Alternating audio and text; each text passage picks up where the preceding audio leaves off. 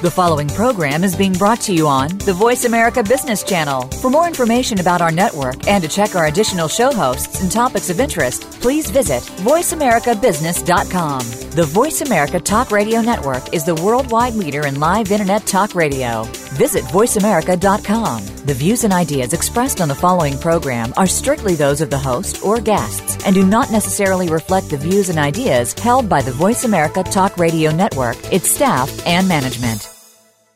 Welcome to the Ellis Martin Report. During this broadcast, you will learn of potential investment opportunities involving publicly traded companies. These companies have paid us for exposure on this program. We ask that before you consider any possible investment choice, do your own research. You can begin the research process by visiting our website, ellismartinreport.com. Remember, if you do invest in any publicly traded concern, you do so at your own risk. Here's the host of the Ellis Martin Report, Ellis Martin. Join me now for a conversation with Gordon Neal, Vice President of Corporate Development for Silvercorp Metals, trading in the U.S. as SVMLF and on the TSX as SVM. Silvercorp is a low cost silver producing Canadian mining company with multiple mines in China. The company recently commenced commercial production at its GC project in southern China. The company's vision is to deliver shareholder value by focusing on the acquisition of underdeveloped projects with resource potential and the ability to grow organically. Gordon, welcome to the program. Thanks for having me. If you wouldn't mind, please give our listeners new to the program an overview of Silvercorp Metals. The company is a Canadian company run by Canadian management, but it has its main assets are in China. It has two operating mines, one in the Ying district and one in Guangdong province. The Ying mines are the primary producers. The GC mine in the Guangdong province is a new production facility for us, opened in 2014. We have one other gold mine in the Henan province, but it's uh, on care and maintenance right now. We're thinking about opening that up again because of the gold price. What do you speculate that the cost of gold per ounce would be if and when you produce? If I remember correctly, it was around $800 an ounce. And you have a negative $5 per ounce cost for producing silver, isn't that right? Yes, we do. Actually, I've looked at it, and it looks like we're the lowest cost producer in the silver space right now, and that's for this quarter was negative $5.48. Now, that's net of byproduct credits, and if you look at the cost, we've got a lot of lead and zinc in our ore, and the lead and zinc price has gone up significantly, as you know, the last three or four months. That's contributed greatly to our bottom line. Now, I know you're primarily a silver producer, but that lead and zinc is extremely significant, considering how important not only Chinese infrastructure is, but North American growth as well. Yeah, that's true. All of our production is actually absorbed in China. So even with the slowdown in the Chinese economy, they are still using quite a bit of lead and zinc. So if you look at the LME spot prices compared to the SME spot price, you'll see that lead and zinc actually trade higher in the Shanghai exchange than on the London exchange. So that's also contributed to our success. Our metal mix for the quarter was 48% silver, 33% lead, 10% zinc, and about 2% gold. Now, the market has in recent days responded favorably, and I may be making a forward looking statement here. The market has been positive with regard to Silvercorp, and potentially you feel that there is quite a bit of upside in the stock with a near $5 Canadian share price. Yeah, the company hadn't marketed itself for quite a while. I mean, there was a downturn in the metals space. The company had some issues with the short seller years ago, and it, it's gotten by those issues now and brought me on board to help with the marketing. When you are the lowest cost producer in the space and you've got the highest gross margin, there is a China discount that I'm finding in this company where there are some North American, not so much European, that still find China a mystery. So you get a bit of a discount there, but just telling the story about the record results we had last quarter seems to have gotten the market excited excited, and I do think that there's still more upside because we've got more news coming. We've got more catalysts coming. Where we drilled 225,000 meters underground and tunneled Uh, 128,000 meters over the last three years, and they're going to go into a 43101 reserve report that's coming out in the next couple of weeks. So that'll increase our reserves. Will have effect on our head grade. We hope it'll push it up, and should affect positively our net present value. You and I can speculate all we want about the price of silver, the metal, but what are your thoughts? You know, it's a funny thing. I usually don't speculate on price, but I've been through a few cycles, so I will say this.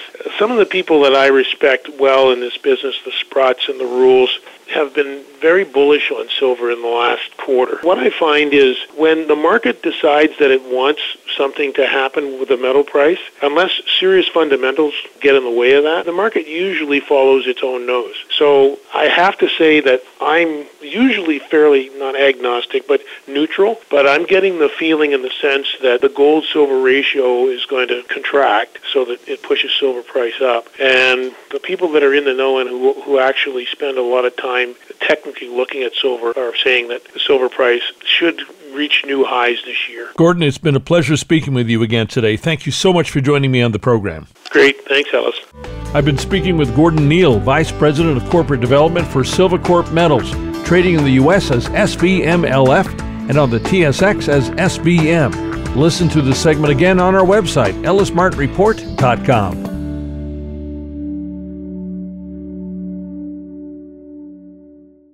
Did you hear something worth repeating? Find all segments of this program on our website, ellismartinreport.com. I'm Ellis Martin. Join me for a conversation with Ken Berry, the president and CEO of Northern Vertex Mining Corporation, trading in the U.S. as NHVCF and on the TSX Venture Exchange as NEE. Northern Vertex Mining Corporation is actively engaged in the development of its flagship Moss Mine gold silver project located in the historic Oatman Mining District in northwest Arizona. Over the past six years, the company has worked diligently to establish a substantial gold silver resource and is now focused on advancing the project to commercial mine construction and future gold silver production. Ken, welcome back to the program. If you wouldn't mind, please give our audience a brief overview of the Northern Vertex story. Our story is really about the Moss Mine in Arizona, and Northern Vertex has been successful since 2011 at proving up a resource. We've drilled over 470 drill holes on this property. All up in total is probably close to, I think, 750 or 800 drill holes on this resource. We've established a feasibility. We've conducted a test mining pilot plant that produced 4,000 ounces of gold and 20,000 ounces of silver. We completed a feasibility which demonstrated very robust numbers numbers. We've got a 48% internal rate of return after tax, so that's exceptional for a mining property. And we also have an all-in sustaining cost of $662 per ounce. So what that says is if gold were to pull back from its current levels, even down to $1,000, we have a very strong project that would continue to push forward. If gold were to move in the 1500 or above, then of course the internal rate of return would climb as well. So all in all, we've got a strong project. It's under construction construction. We're also conducting additional exploration, so we've been quite happy with the progress to date.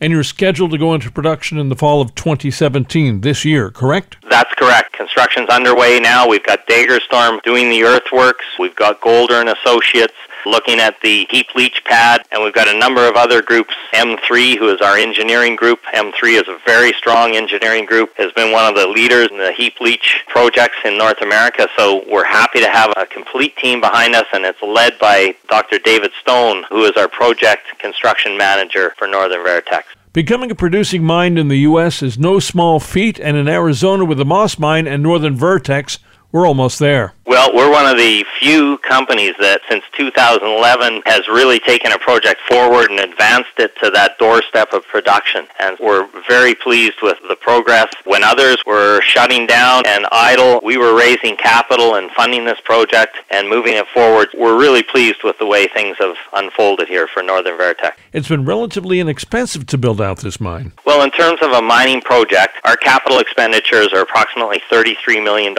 So this is on the lower end for a mining project. We've invested over the last four or five years. Well, the company has raised over 52 million to date now. In terms of mining, it's not a large project, but it's very manageable and stands to be very profitable. Tell me about the permitting process in northwestern Arizona. Ellis, the permitting process for Northern Vertex was accomplished for the test mining facility, and we did that in just over about seven months. We were very happy with the process. We worked well with the regulatory agencies, and now for the phase two commercial mining, we've been successful at receiving pretty much all our permits. We have them in hand right now. There's a number of permits dating back to sort of a renewal of the test mining, so to speak. But most recently, we had our air quality public hearing, and it went through very smoothly. We received received our approval the next day. We moved on to the stormwater prevention plan and the aquifer protection permit is one that we just put up our bond in the last few days for $1.4 million.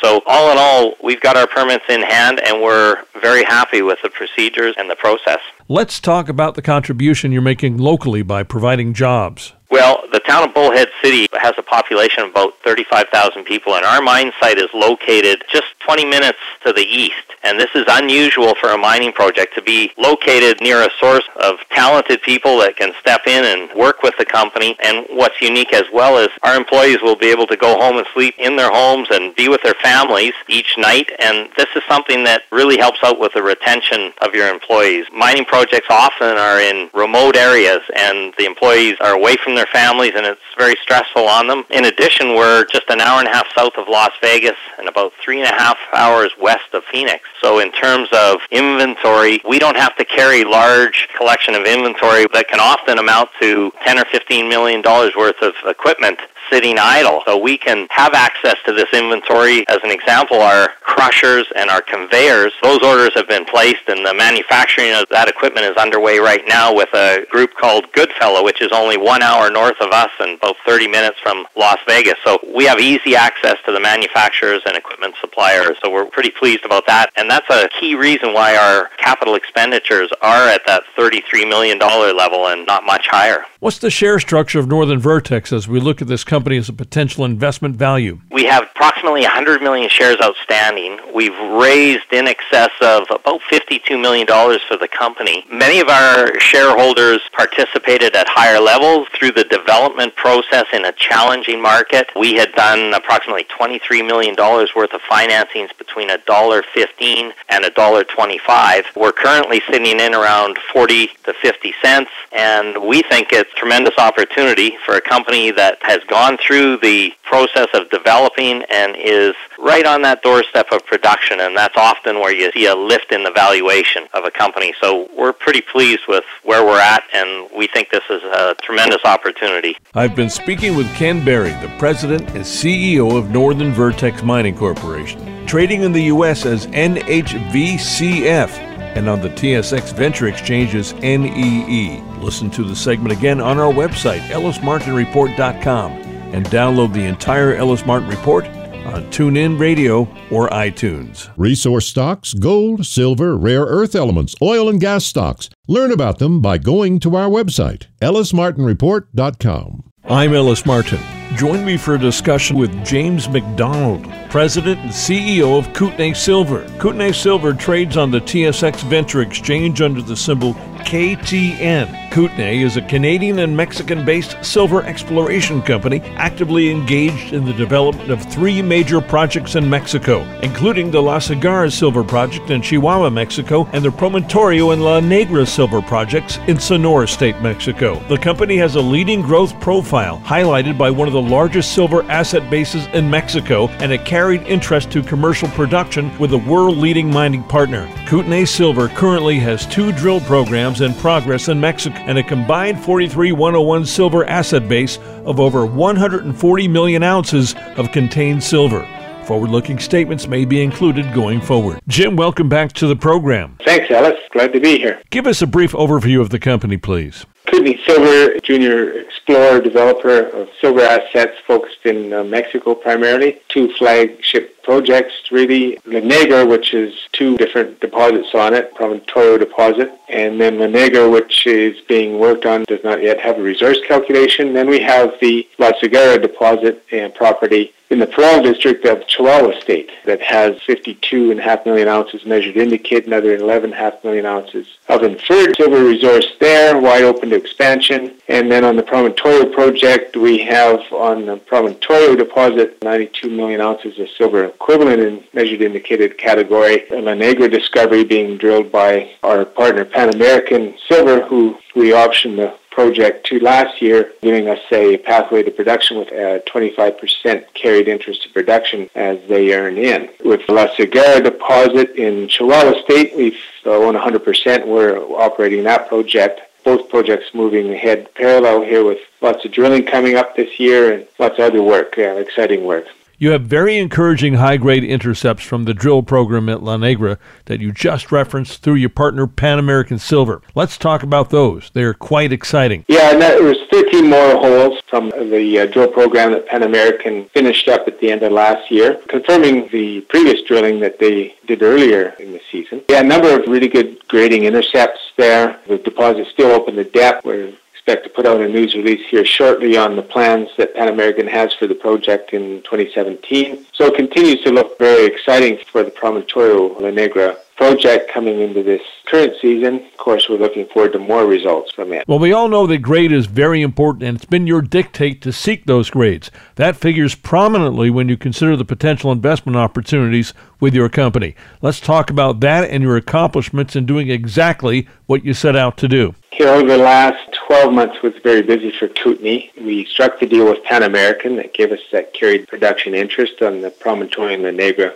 property. Their interest is driven from the La Negra discovery that we made, which has the potential to be a low-cost open pit operation and return some very excellent grades, quite significant widths in tens of meters of 200 plus gram type silver numbers coming out of there into the kilogram per ton range as well. Some real spectacular grades there, and of course that improves any potential profits. That's a you know grade is king in the business. The other thing we did, this market is turning and probably made its hit its bottom and started to turn a year ago. Talking about the silver and gold market, of course, and and we purchased another asset through the acquisition of Northair Silver one year ago and picked up the uh, La Cigarra deposit, which sits in the Parral district of Chihuahua there, one of the biggest producers in Mexico of silver, a major mining camp there. We picked up this 18,000 hectare land package called La Cigarra with a really nice deposit that comes right to surface potentially amenable to open pit mining, open in all directions, multiple targets there that are under-drilled or undrilled completely. And in this historic district that's produced to the primary mining areas, produced over 900 million ounces of silver uh, lying just five kilometers south of our property boundaries. So very prospective ground. We believe that that reserve is going to get much bigger. And we've done some recent work that indicates that uh, we may be able to improve the economics of what we currently have. We're moving towards two things making that deposit bigger, at the same time doing work that will go into a preliminary economic assessment and eventually pre-feasibility and on. Given all that you've just discussed, potentially it might be a good time to take a look at Kootenay Silver as an investment opportunity as we continue our excitement about the silver space. Kootenay Silver offers really good exposure to silver really good leverage to the silver price. We've got lots of growth opportunities through making these deposits bigger, and you know our objective is to drive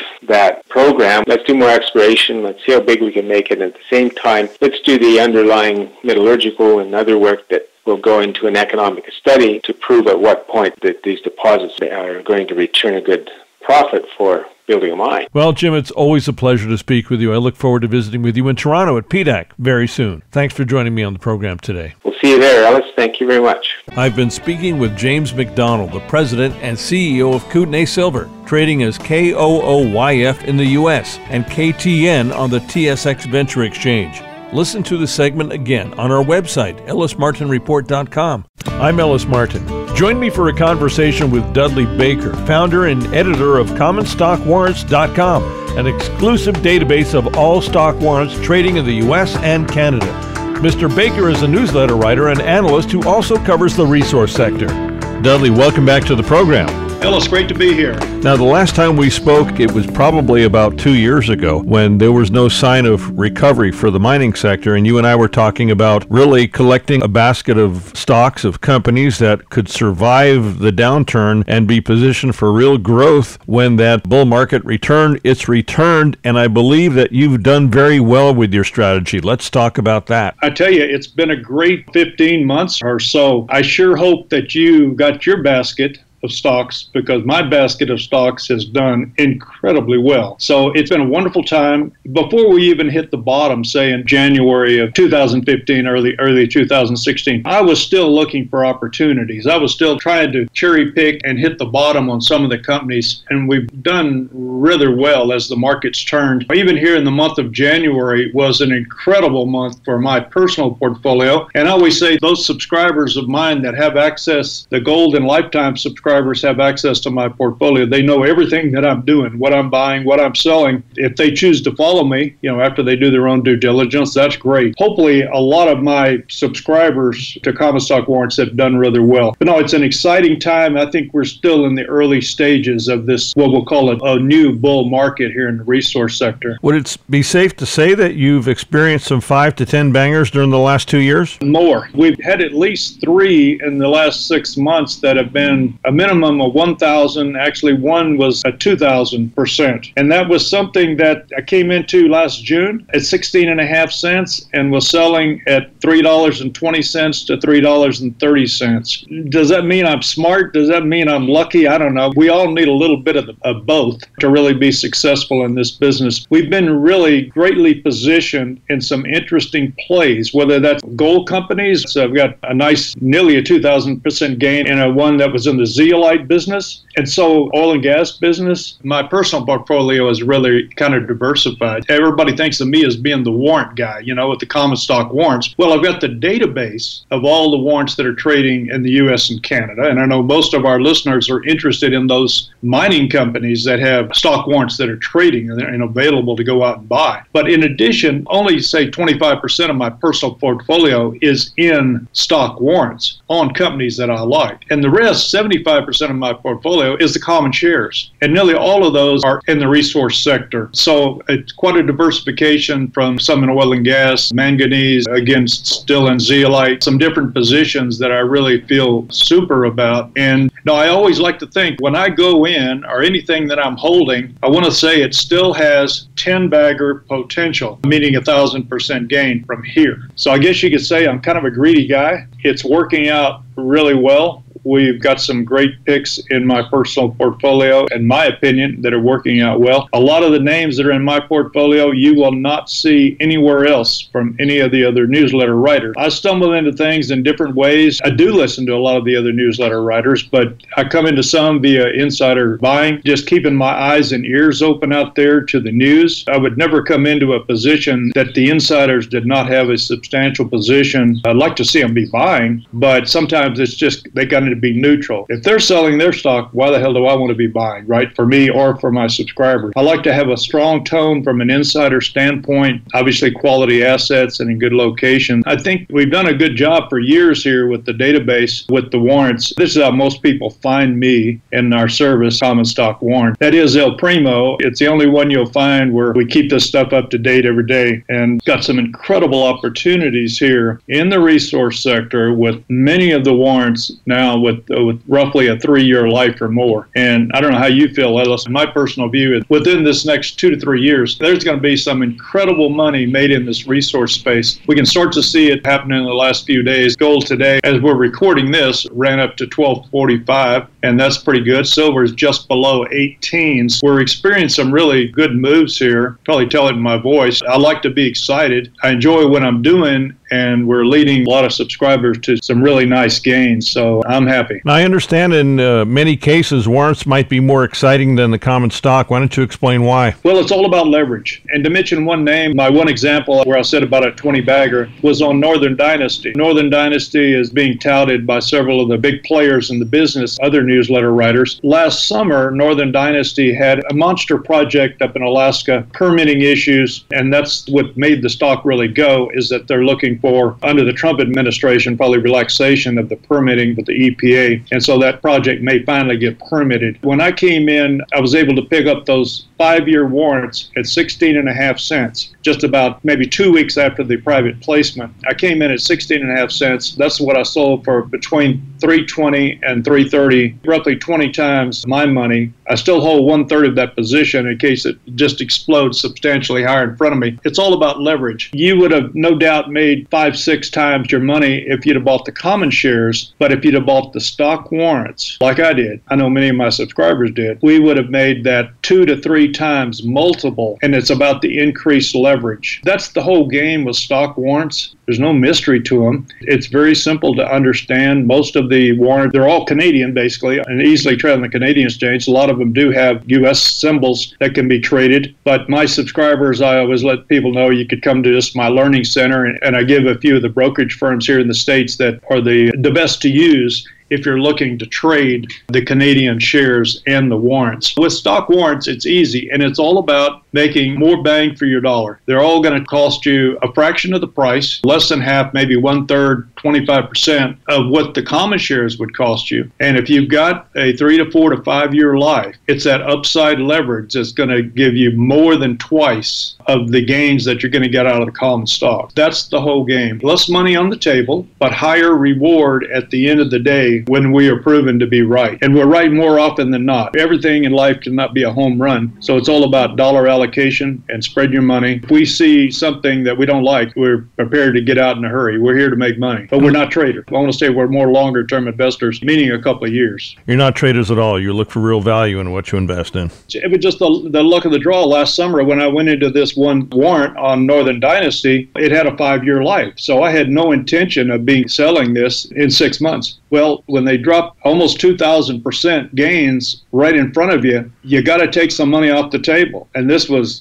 big money to be taken off the table. At some time, all this makes sense, but yet knowing full well that I still wanted to retain a uh, core position in those Northern Dynasty uh, B warrants as the ones that I, I, was playing. But no, normally I don't go into a position uh, looking at it with a trader hat on and thinking it's going to double next week or triple next week. And I don't know anybody that's really that good at that game game. That's just not what I want to personally be doing. Establish some nice long term positions and ride this wave up over the next couple of years. We take some money off the table if it's given to us, otherwise, we'll bank those gains closer to the end. I've been speaking with Dudley Baker. The website is commonstockwarrants.com. That's commonstockwarrants.com. I'm Ellis Martin. Join me for a conversation with George Sanders, president of Gold Cliff Resource Corporation, trading as GCFFF in the U.S. and GCN on the TSX Venture Exchange. Gold Cliff is a mine development company focused on near term cash flow by applying the phased production business model to precious metals assets. The company is currently funding engineering and permitting activity on the Pine Grove, Nevada Gold Project through a 40% joint venture interest. Mr. Sanders was part of the team that successfully brought the Silvercrest Mine Santa Elena project to fruition as a mine, selling it off to First Majestic Silver.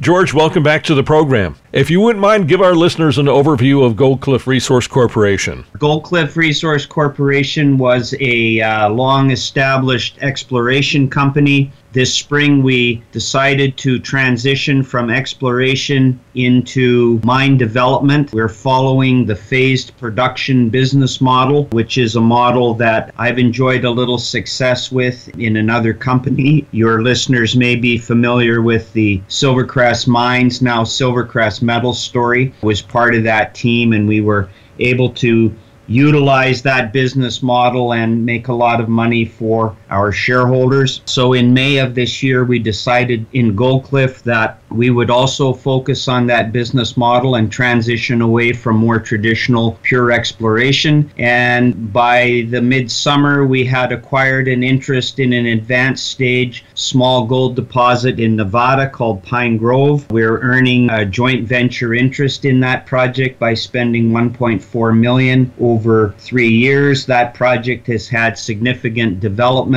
to the point where there has been a resource most of which is in the measured category produced. We believe it's capable of supporting a modest open pit heap leach mine, and our activity right now is focused on advancing towards the permitting and project finance type documentation required to build that mine. As part of that work, you always want to see if there's going to be some extra gold beyond your resource. That's the reason that we undertook a small drill program from the middle of October to the middle of December. And yesterday we were pleased to announce some very favorable and encouraging results from that program. Well, let's talk about those results. I understand you've identified intercepts of up to half an ounce of gold per ton. Well, absolutely. The Pine Grove District is known as a historical high grade producer. And when I say historical, I'm talking circa 1880s to 1900. There was quarter million ounces taken out of the district, best as, as everybody can determine, at an average grade in excess of an ounce. Bona fide, strong, high grade former production. While that's not our primary target, we're looking at an open pit heap leach here and more conventional bulk tonnage grades. The past drilling and sampling has indicated that there Still are high grades to be found at Pine Grove. And in fact, in this recent drilling, WL 114 drill hole had a, a nice zone in it that included a five foot interval of just over half an ounce and a separate five foot interval of 0.6 ounces gold per ton. So better than half ounce in that hole. And those kinds of results, while they're not the target of our drilling, are not surprising because that's the nature of the mineralization in the Pine Grove district. For those that have invested in your company during the last year, I believe lately they may be pleased in addition to new potential investors in these results. And I think we've seen a bit of a reflection of that in the market. The key for any public development company is you always hope that the share price will give your finance investors a little bit of a lift. That has certainly occurred. We hope we can establish a really solid track record whereby any equity financing in the future is always done at a price that's a little bit of a premium to the past equity financings. That's a good way to attract serial investors. That's our goal, though. Although I have to say about the market, Ellis, we're much more focused day to day on project development and advancing the asset and it's our belief that if we do that successfully and meet those milestones, the market, as long as we're communicating regularly, will kind of take care of itself. Well, that's it, isn't it? It's our, always doing the work in the ground, and hopefully the market will perform accordingly. Yeah, our focus is not day to day on the promoting of the stock. Obviously, we try to communicate regularly, but really our focus is advancing the asset. And we'd like to be able, every time we raise money, to go back back to those investors a couple months later, six months later, a year later, and say to them, You gave us this money, you trusted us, and here's what we've done with it, and here's the value that we've delivered. So, on this last financing that we did at 19 cents and raised a million and a quarter gross Canadian, a chunk of that money went into this drill program, and the significance of this drill program or the results beyond the couple of high grade hits is that we've extended mineralization beyond the existing resource. So anybody that looks at Pine Grove or has followed us for a little while knows that the resource is a little bit modest, and that's fine. We made money on a similar size resource in my uh, Silvercrest experience. However, Silvercrest was successful because they were able to expand, and we believe that Pine Grove will be a success because it will be able to expand. But before you can tell people that in a believable manner, you have to demonstrate it. And that's what we've done. We've shown that the mineralization occurs outside of the existing resource calculation. And in fact, Ellis, it's wide open in that area. The second and equally important thing about that is it occurs in an area where, given the previous resource calculation, this new zone occurs in an area that was designated for pre stripping. In other words, it was designated as waste. So the fact that out there, a couple hundred feet to the north, we've hit this new zone, the new zone remains open. All of a sudden, that material is material that would be delivered to the crusher and not to the waste ore pile. And that's going to, we think, if we can extend it with further drilling, that is going to result in a reconfiguration of the pit. It's going to result in the reduction of upfront capital for stripping. So the capital cost estimate on this thing initially a couple years ago was between 25 and 27 million. We think we can do it for about 22 million, but of that 25 to 7 estimate, 2 million included pre-stripping on the Wilson deposit. And clearly we can see just with this program that we won't have to spend that much money pre-stripping it because this new stuff occurs within the top 100 feet and up to 55 feet from surface. So that's a really, really exciting result. And we look forward later on in the spring, summer to uh, further drilling this new zone. Well, George, thanks so much for joining me today on the program. Always a pleasure, Ellis. Thank you. I've been speaking with George Sanders, president of Goldcliff Resource Corporation, trading as GCFFF in the U.S.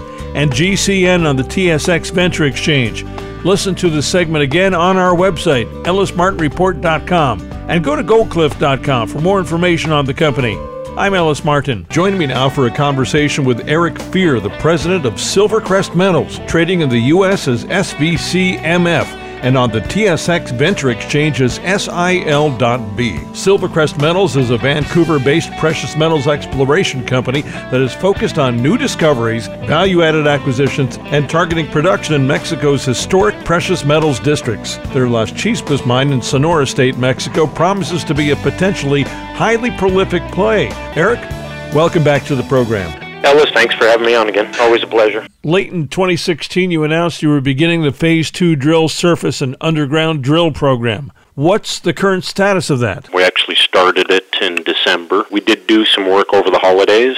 While everybody else was resting, we were working at Las Chispas. The uh, Phase 2 program is in two parts. Part one is the drill program, which is about between six to 10,000 meters, depending on success this year. And that's both surface and underground drilling. We, so far to date, have completed about 2,000 meters of that. Most of that's the surface. Of that 2,000, there's a couple hundred meters of underground drilling at Babicanora currently. Looking for our first result for phase two drilling to come out sometime in February. I don't like to put one or two holes out. We're going to put these things out in five to ten hole kind of batches as they come through the assays. Uh, drilling is focusing on establishing our maiden resource later this year. Also drill testing the Babicanora target, which historically was the largest producer in the district. This district has laid dormant for the last 75 years and has never been drilled as far as we can tell. So we're the first to drill in this district. How do we have these historic targets that no one has touched and you're about to find out what's in the ground there? Well, it's uh, been the historic industry standard that you drive on grade and you drill for structure. That's what they did historically. The discovery at Las Chispas was made in 1640 by a Spanish general. A lot of unrest with Apaches up until the uh, late 1800s. There was some mining that was done in the district before the late 1800s, and it was driven on grade, nothing else. We found no evidence of any drill collars on surface or underground. Usually you go into these districts and there's a pile of core sitting somewhere. There's no evidence of any of that. So again, drive on grade and drill on structure. They weren't too concerned with structure. What is the second part of that Phase 2 program? The second part of the Phase 2 program, the critical part, is the ongoing underground rehabilitation of approximately 11.5 kilometers of old workings. So we're reestablishing these workings and we're getting critical data geologically and from a potential mineability of high grade underground. The mineralization, as far as we know, and from a mineability standpoint, had a historic cutoff grade of somewhere between 500 to 1 kilo of silver. There's quite a bit of material that still remains intact underground in the 300 to 500 grams per ton silver plus gold. We're excited about seeing the results from that from underground, and we'll continue probably on a monthly basis to refresh our rehabilitation with new access and some more results as they come out. Not only do we have the underground results coming out, but you'll see just more of this underground rehabilitation. This rehabilitation, just to remind the general public, is exploration rehabilitation. From a mining standpoint, there would need to be more development. You could actually use a lot of the underground workings right now for that development if you wished. Just keep that in mind. We've considered that there's also quite a bit of lower grade material associated with the underground workings and some wider zones. There may be potential for some bulk lower grade in the future. We'll see how that works out in our design. The lower grades can still be substantial, right? And uniquely, too, most of these districts I've been to around in Mexico in my career, and the dumps and the tailings have usually been scavenged and taken to smelters in the past. And Las Chispas, most of that stuff still remains. So there's quite a bit of high grade material that's actually just sitting on the surface right now that could be potentially reprocessed in the future. I've been speaking with Eric Fier, the president of Silvercrest Metals, trading in the U.S. as SVCMF and on the TSX Venture Exchange as SIL.B. Listen to the segment again on our website, ellismartinreport.com, or listen to the entire Ellis Martin Report on iTunes and TuneIn Radio. Once again, here's Ellis Martin. I'm Ellis Martin. Join me for a conversation with Simon Moores, an analyst at Benchmark Mineral Intelligence, a London based consultancy and research firm focusing on niche, critical, and industrial minerals and metals. The company analyzes battery raw materials, including graphite, lithium, cobalt, and vanadium. Benchmark also follows major industrial markets, emerging industries, and disruptive technologies such as EV batteries, as well as wind, solar, and fracking issues. Simon, welcome to the program. Thanks for joining me today. Hey, this is great to be here. Thank you. It's been suggested to me, Simon, that the production of lithium ion batteries for automobiles, while being economic perhaps for consumers, if you don't include the cost of the vehicles themselves, still higher than the cost of a petroleum run vehicle these days. It's been suggested that the so called carbon footprint to produce these batteries and these vehicles is heavier than gasoline powered vehicles. What are your thoughts? I think the first thing is that electric vehicles are really new. That's the one thing that I think people need to first understand is even though we're used to hybrid vehicles and even some plug-in hybrids with range extenders, pure electric vehicles are, are very new. So it's a bit harsh, I would say, to judge the standards they are where they are today with the standards of sort of gasoline-powered vehicles at present. Um, in terms of battery, the impacts or the CO2 impacts of battery production, it's true batteries are a relative complex supply chain of lots of minerals and metals like lithium, cobalt, nickel, um, which are heavily processed into their chemical form usually, which then are made into batteries, which then are made into packs and into cars. But I think to compare it to gasoline vehicles fully, you have to break down every component of what is a complex engine and then make a fair comparison. So everything when you're making a car is relatively complex. I think overall electric vehicles are simpler versions of their gasoline counterparts. You know, these are quite complex vehicles to produce regardless of whether it's an EV or a, a gasoline vehicle. So I guess the only thing that electric vehicles have in their advantage is that they, as soon as they're on the road, they don't burn uh, gasoline. But what about the potential uh, damage of uh, coal fired plants that are still being used to produce these batteries? I'm just taking the uh, cause of the environmentalist, not necessarily being one in those terms potentially, but these are some of the things I'm hearing, and these are some of the things I think we need to overcome in the sector. Yeah, I mean, I guess it depends, and that's a good question for energy storage, battery powered vehicles, and utility storage. Utility batteries is what are you putting in there to store? Where's that um, energy coming from? Is it from coal-fired power plants? Is it from solar? Is it from wind energy? And that's a really good question. I think overall it's a tough one and a complex one to answer, but overall being able to store energy and becoming more efficient with the way we use it instead of just wasting it. At the moment, you generate energy. If it's not used, it's wasted. There's nowhere to store it. So I think the fact you've got energy storage is an overall good thing for the environment. It means we've become more responsible with how we use energy, regardless of where it comes from. You mentioned how complex the systems using to uh, construct these batteries and the batteries themselves and the vehicles. These are early days. Let's just say that, even though electric cars have been around for several years and the technology is not necessarily new, these are still early days with regard to evolving technology. Do you expect this method of, of energy storage to become a lot simpler and a lot less complex as time moves on? Yeah, I think so. I think you know the battery industry is core to this, and the way people make batteries and simplifying those supply chains. Elon Musk said it himself. You can't send these minerals and metals on around the world trips without them being expensive and increasing their CO2 footprint of batteries, which is why you look at a model like the Tesla Gigafactory, the reason that's special isn't necessarily the size, because there are seven of these 14 megafactories that are being built in China, um, one of which is actually bigger than Tesla. But the reason it's special is because of what they're trying to achieve there. They're trying to condense the battery supply chain under one roof, where they put raw materials for the batteries in one end and cars roll out at the other end. And the success or failure of that model um, will, I believe, determine the future of this new age battery sector and uh, certainly something one to watch. I understand, Simon, that the supply of lithium on the planet is quite plentiful. However, how problematic is it for these junior mining companies, many of them in North America, to develop some of the properties, let's say they secured in Clayton Valley, Nevada, as compared to Argentina or Chile? What does the producible supply look like compared to the upcoming demand, and how will this affect prices? Yeah, so supply on the market for the next four years is going to be tight because demand's very, very strong and it's not slowing down. But we do anticipate new supply from, first new supply coming from hard rock spodumene sources. So this will be Galaxy Resources, Neometals, which are now up and running. Um, then companies like Nemaska will be coming into the space in 2018 from hard rock. But from a brine perspective, that takes a lot longer to get up and running. So the only next brine we expect to be in production would be Lithium Americas in Argentina.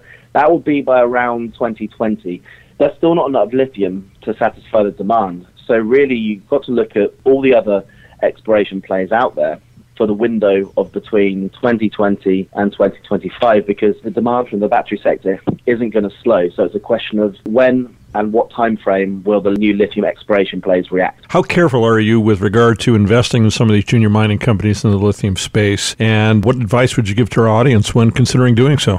So at Benchmark, we don't invest. So we're an independent publishing company, and we don't and can't invest in any companies that we report on. Be impartial and collect data on the industry, certainly prices. But I would say the advice I can give when looking at these companies would be you've got to understand the lithium market and that it's not a commodity. It's not as easy as building a mine and you can produce lithium that's used in a battery. There are many steps to make battery grade lithium, which can be quite complex, uh, to then get that battery grade lithium qualified by battery companies. And that's and it's the end users that dictate this process, and that can take a long time. And then you have to ramp up after that. So I think it's not a commodity. It's a specialty mineral, and understanding that complexity is a good start to lithium investing. Well, I'm just going to say that it's potentially very risky then. It is risky because, I mean, lithium's a great industry to invest in. It's a growth industry. A lot is happening on the battery side, but you've got over 100 lithium juniors out there, of which only the top 5% will um, make it. And it's a question of which ones will make it, and that's, that's a case of doing your own research and you know looking at the facts and taking it from there. What do you know about recycling these batteries when they expire in 10 or 20 years? What kind of talk is there in the in the industry and what are you seeing and what answers are there?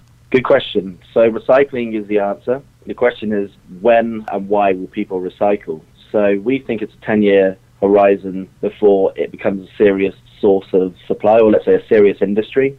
And there's two reasons why people would want to recycle is two, if they have to, will governments say you've got to dispose of your lithium ion batteries, size of cars, and that will force people to recycle. And the second is a reliable and relatively cheap source of raw material, which at the moment it is not. So recycling is the answer, but this isn't a issue, a major issue until I would say post 2020. Let's talk about cobalt. That's a story which has yet to see some big legs, but I think behind lithium, it's it's a big story considering the amount of cobalt used in batteries and other industrial arenas. The story, basically, with some of these junior mining companies, has been uh, purveying their resources against the supply, basically, which is coming out of the Democratic Republic of Congo, and then uh, that being monopolized by China. That story is basically driving or attempting to drive cobalt stocks. What are your thoughts about that? Yeah, cobalt is the most niche of all battery raw materials. So the key ones we would look at would be lithium, graphite, nickel, and cobalt. And, and of those four, cobalt is the most niche at 100,000 tons a year. It makes it even more problematic when 60% of that is coming from the uh, DRC, from the Congo in Africa. There's many problems with the DRC. Artisanal mining is one of them, and part of that artisanal mining is illegal mining. Some children are used to extract cobalt, but it's a very, very small portion of this artisanal mining sector, and it's kind of stigmatized cobalt, really. But I think the real story in cobalt is that it's tied to copper and nickel mining, And with the fortunes of those industries, they've been improving recently, but they've not been very good the last two years. But the cobalt industry is going the opposite direction because of batteries. It's going upward. And there's going to be a crunch point at some time. It's that crunch point that people are waiting for where cobalt's price starting to rise. And then if you look at the price of cobalt metal on the LME, well, the last 12 months has gone up 60%. But then historically, it's been quite low for a long time as well. So the question is, is it the start of a cobalt price spike? Is it just a price correction on what were historically low cobalt prices? All of these questions are what people are going to be answering, hopefully, in the next two to three months. Do we have enough storage capacity for all the sources of energy coming online now. I'm talking about solar, wind, of course, everything related to what we've been discussing with regard to lithium storage. Is that in place yet? Will it become in place fast enough, or will we see a, a surge in companies jumping to produce these large and small energy storage facilities? Yeah, it's a good question. So to answer it, no, there's not enough storage capacity um, at all at the moment. Um, we're just seeing the start of the growth in the lithium ion battery industry. Last year, for us, that was 70 gigawatt hours of production. Um, we think from a capacity of about 120 gigawatt hours. So there isn't enough, even if the battery industry is running at capacity, there's nowhere near enough to store the solar and the wind um, that's being produced. But what we are seeing is the start of significant projects from utility storage in places like Hawaii and in California uh, where lithium ion batteries are being deployed in big shipping crater sized containers and being used to store solar over there. So the industry is starting to see some signs of life for utility, but really for us, that's going to be more interesting post 2020 when you'll have an abundance of low cost lithium ion batteries on the market. At present, the lithium ion battery industry isn't there, and therefore we're not quite seeing the knock on effect yet into utility energy companies. Much like computer storage, data storage became smaller over the decades. Do we see something like that in line for energy storage as well? Well, in electric vehicles, no, but in utility storage, it's a very interesting market. It's complex. There are many levels to it. There's, there's a lot of politics involved in it. So it's a far riskier business. It's a far greater opportunity in the long term than electric vehicles.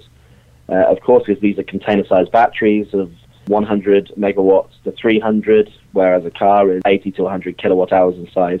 So it's an order of magnitude bigger. Um, it's fraught with complexities, especially in North America. So only time will tell, and, and we believe post 2020 we'll start seeing some signs. Let's talk about graphite. Several years ago, we saw a bubble, perhaps a bubble that was never really sustainable. Should we be looking at graphite stocks now, or should we wait? I think the graphite stocks you should look at are the ones which are going to be value adding into lots of downstream materials. We saw a bubble in 2011 for a number of reasons. One was supply was bought off stream after the global economic crash. Then it rebounded back much, much quicker than anticipated. The emergence of the battery anode industry, spherical graphite, happened at the same time, and it caused a supply squeeze, which caused the price to rocket two and a half, three times. Um, I think the future of graphite for new companies has to be in value added, has to be in battery anode materials. So the ones that, okay, they own a good resource, that's always a positive, but they have to have the business plan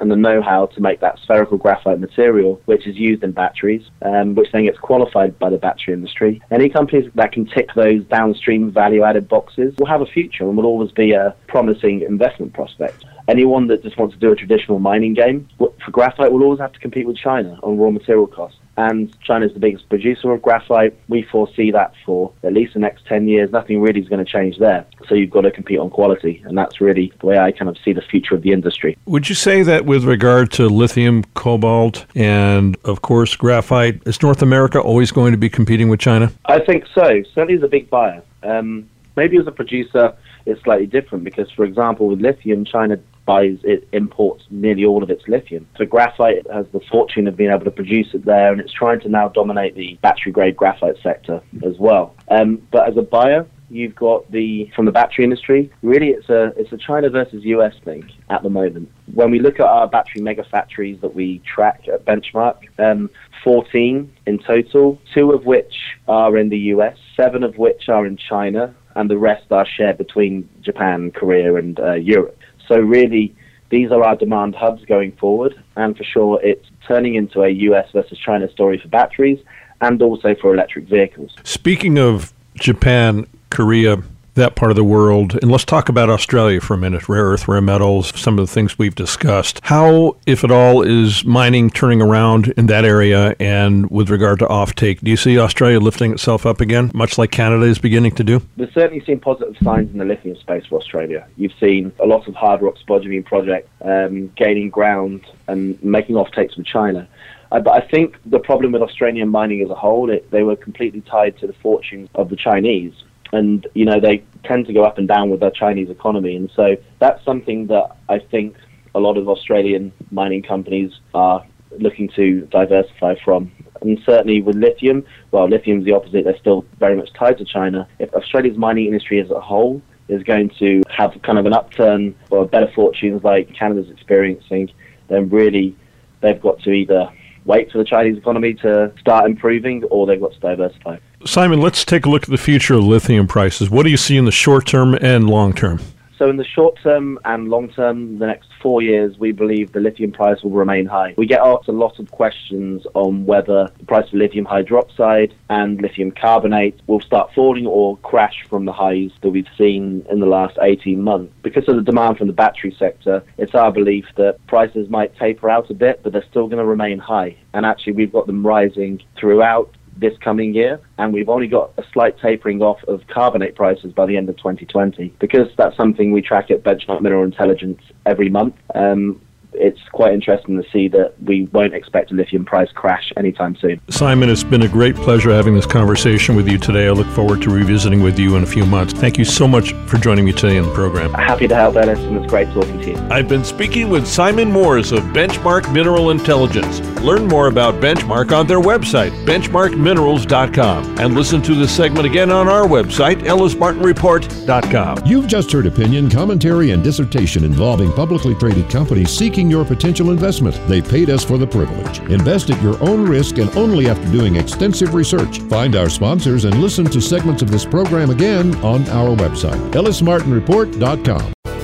Thanks again for listening to the preceding program brought to you on the Voice America Business Channel. For more information about our network and to check out additional show hosts and topics of interest, please visit voiceamericabusiness.com. The Voice America Talk Radio Network is the worldwide leader in live Internet talk radio. Visit voiceamerica.com. The views and ideas expressed on the preceding program are strictly those of the host or guests and do not necessarily reflect the views and ideas held by the Voice America Talk Radio Network, its staff, and management.